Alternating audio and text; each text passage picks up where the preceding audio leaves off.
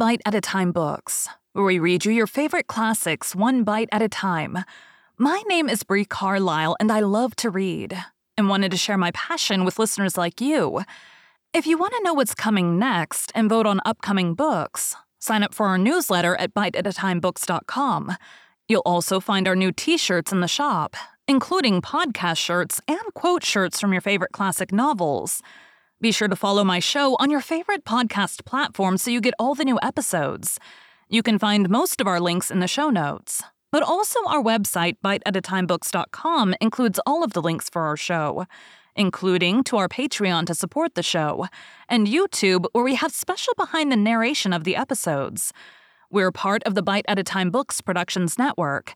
If you'd also like to hear what inspired your favorite classic authors to write their novels, and what was going on in the world at the time, check out the Bite at a Time Books Behind the Story podcast, wherever you listen to podcasts.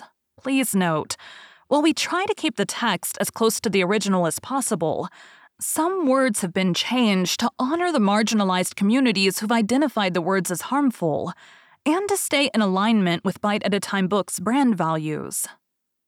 Today we'll be continuing Little Women by Louisa May Alcott. 22. Pleasant Meadows. Like sunshine after storm, were the peaceful weeks which followed. The invalids improved rapidly, and Mr. March began to talk of returning early in the new year. Beth was soon able to lie on the study sofa all day, amusing herself with the well beloved cats.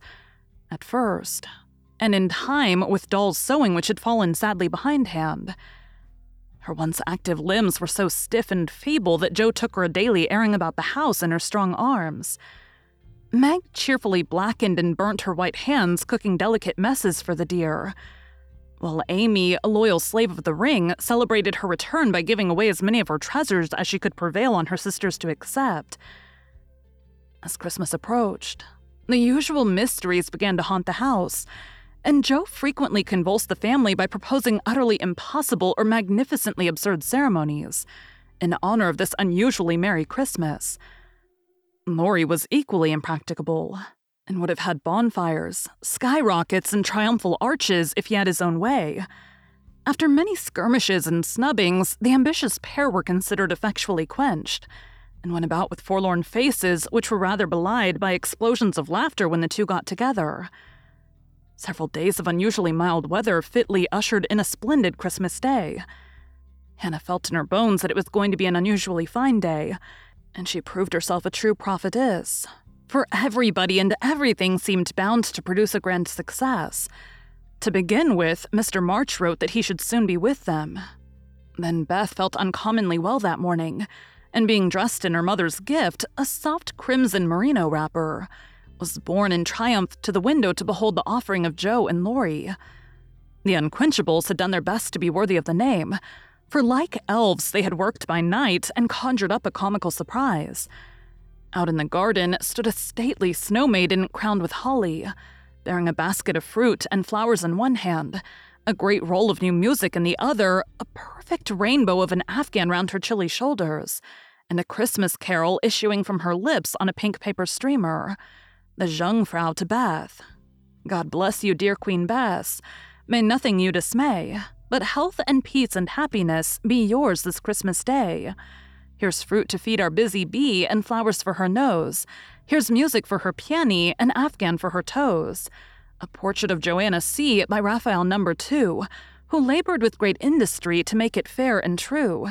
Except a ribbon red, I beg, for Madame Purrer's tail, an ice cream made my lovely Peg, a Mont Blanc in a pail. Their dearest love my makers laid within my breast of snow. Accept it and the Alpine maid from Laurie and from Jo. Beth laughed when she saw it. How Laurie ran up and down to bring in the gifts, and what ridiculous speeches Jo made as she presented them. I'm so full of happiness that if father was only here, I couldn't hold one drop more, said Beth quite sighing with contentment as Jo carried her off to study the rest after the excitement, and refresh herself with some of the delicious grapes the Jungfrau had sent her. So am I, added Jo, slapping the pocket wherein reposed the long desired Undine and Sintram. I'm sure I am, echoed Amy, poring over the engraved copy of the Madonna and Child, which her mother had given her in a pretty frame. Of course I am, cried Meg, smoothing the silvery folds of her first silk dress, for Mr. Lawrence had insisted on giving it.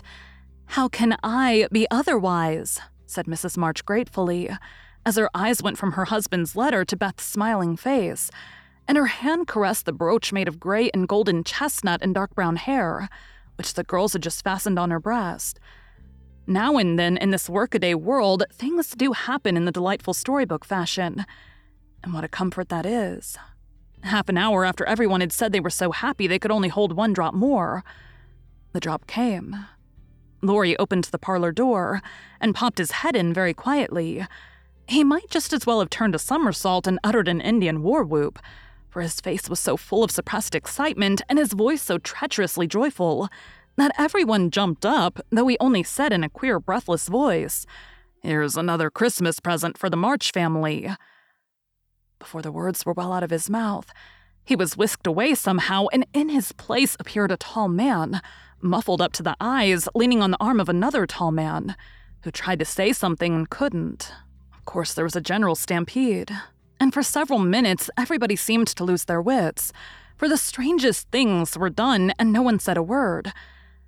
Mr. March became invisible in the embrace of four pairs of loving arms. Jo disgraced herself by nearly fainting away and had to be doctored by Laurie in the china closet. Mr. Brooke kissed Meg entirely by mistake, as he somewhat incoherently explained. And Amy, the dignified, tumbled over a stool and, never stopping to get up, hugged and cried over her father's boots in the most touching manner. Mrs. March was the first to recover herself and held up her hand with a warning. Hush, remember Beth. But it was too late. The study door flew open. The little red wrapper appeared on the threshold. Joy put strength into the feeble limbs, and Beth ran straight into her father's arms. Never mind what happened just after that, for the full hearts overflowed, washing away the bitterness of the past and leaving only the sweetness of the present. It was not at all romantic, but a hearty laugh set everybody straight again for Hannah was discovered behind the door, sobbing over the fat turkey, which she had forgotten to put down when she rushed up from the kitchen. As the laugh subsided, Mrs. March began to thank Mr. Brooke for his faithful care of her husband, at which Mr. Brooke suddenly remembered that Mr. March needed rest, and seizing Laurie, he precipitately retired. Then the two invalids were ordered to repose, which they did by both sitting in one big chair and talking hard. Mr. March told how he had longed to surprise them, and how when the fine weather came, he had been allowed by his doctor to take advantage of it. How devoted Brooke had been, and how he was altogether a most estimable and upright young man. Why, Mr. March paused a minute just there, and after a glance at Meg, who was violently poking the fire, looked at his wife with an inquiring lift of the eyebrows. I leave you to imagine. Also, why Mrs. March gently nodded her head and asked rather abruptly if he wouldn't have something to eat. Jo saw and understood the look, and she stalked grimly away to get wine and beef tea, muttering to herself as she slammed the door, I hate estimable young men with brown eyes. There never was such a Christmas dinner as they had that day. The fat turkey was a sight to behold when Hannah sent him up, stuffed, browned, and decorated so was the plum pudding, which quite melted in one's mouth. Likewise, the jellies, in which Amy reveled like a fly in a honey pot. Everything turned out well, which was a mercy, Hannah said. For my mind was that flustered, Mum, that it's a miracle I didn't roast the pudding and stuff the turkey with raisins, let alone bilin' of it in a cloth. Mr. Lawrence and his grandson dined with them. Also Mr. Brooke, at whom Jo glowered darkly to Laurie's infinite amusement. Two easy chairs stood side by side at the head of the table in which sat Beth and her father, feasting modestly on chicken and a little fruit. They drank healths, told stories, sung songs, reminisced, as the old folks say, and had a thoroughly good time. A sleigh ride had been planned, but the girls would not leave their father, so the guests departed early. And as twilight gathered, the happy family sat together round the fire just a year ago, we were groaning over the dismal Christmas we expected to have. Do you remember? asked Jo, breaking a short pause which had followed a long conversation about many things. Rather a pleasant year on the whole, said Meg, smiling at the fire and congratulating herself on having treated Mr. Brooke with dignity. I think it's been a pretty hard one, observed Amy, watching the light shine on her ring with thoughtful eyes. I'm glad it's over, because we've got you back, whispered Beth, who sat on her father's knee. Rather a rough road for you to travel, my little pilgrims, especially the latter part of it. But you have got on bravely, and I think the burdens are in a fair way to tumble off very soon, said Mr. March, looking with fatherly satisfaction at the four young faces gathered round him. How do you know? Did Mother tell you? asked Jo. Not much. Straws show which way the wind blows, and I've made several discoveries today. Oh, tell us what they are, cried Meg, who sat beside him. Here is one. And taking up the hand which lay on the arm of his chair, he pointed to the roughened forefinger, a burn on the back, and two or three little hard spots on the palm. I remember a time when this hand was white and smooth, and your first care was to keep it so. It was very pretty then, but to me it is much prettier now, for in these seeming blemishes I read a little history. A burnt offering has been made of vanity. This hardened palm has earned something better than blisters, and I'm sure the sewing done by these pricked fingers will last a long time. So much goodwill went into the stitches. Meg, my dear, I value the womanly skill which keeps home happy more than white hands or fashionable accomplishments. I'm proud to shake this good, industrious little hand, and hope I shall not be soon asked to give it away. If Meg had wanted a reward for hours of patient labor, she received it in the hearty pressure of her father's hand and the approving smile he gave her. What about Jo? Please say something nice, for she's tried so hard and been so very, very good to me, said Beth in her father's ear.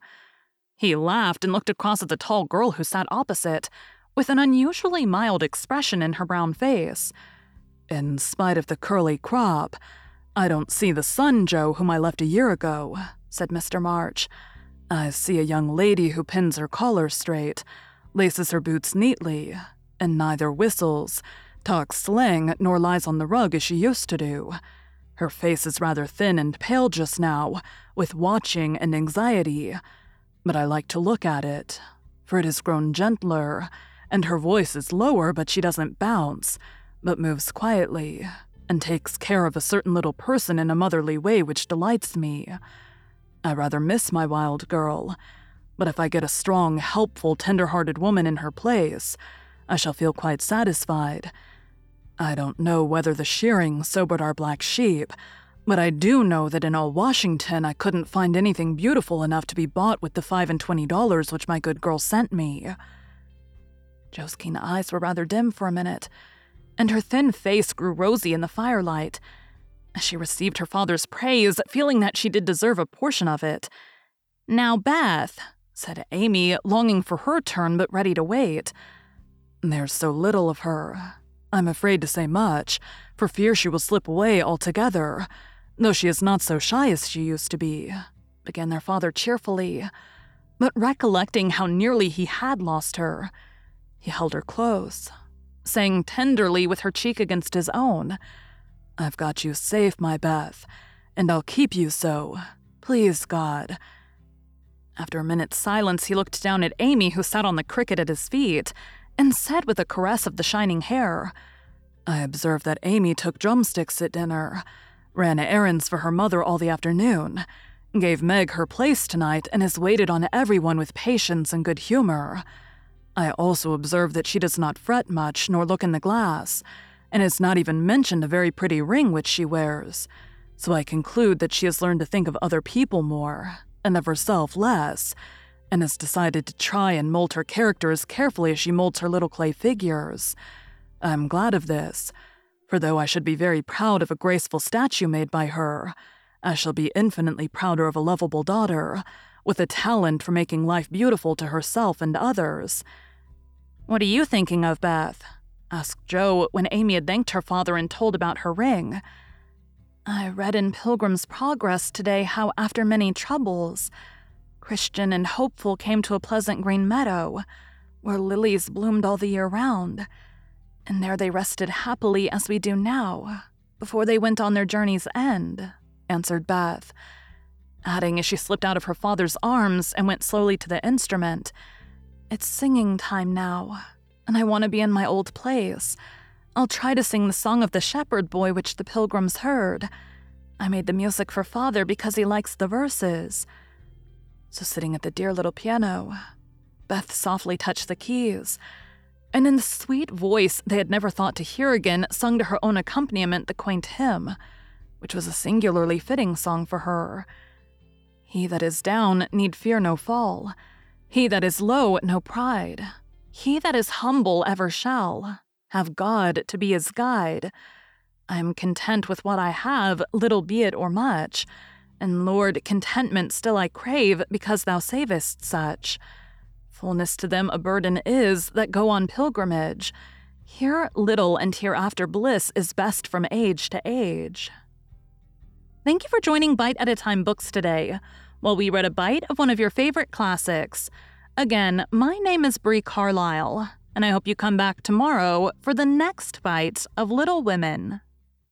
Don't forget to sign up for our newsletter at biteatatimebooks.com and check out the shop you can check out the show notes or our website, biteatatimebooks.com, for the rest of the links for our show. We'd love to hear from you on social media as well.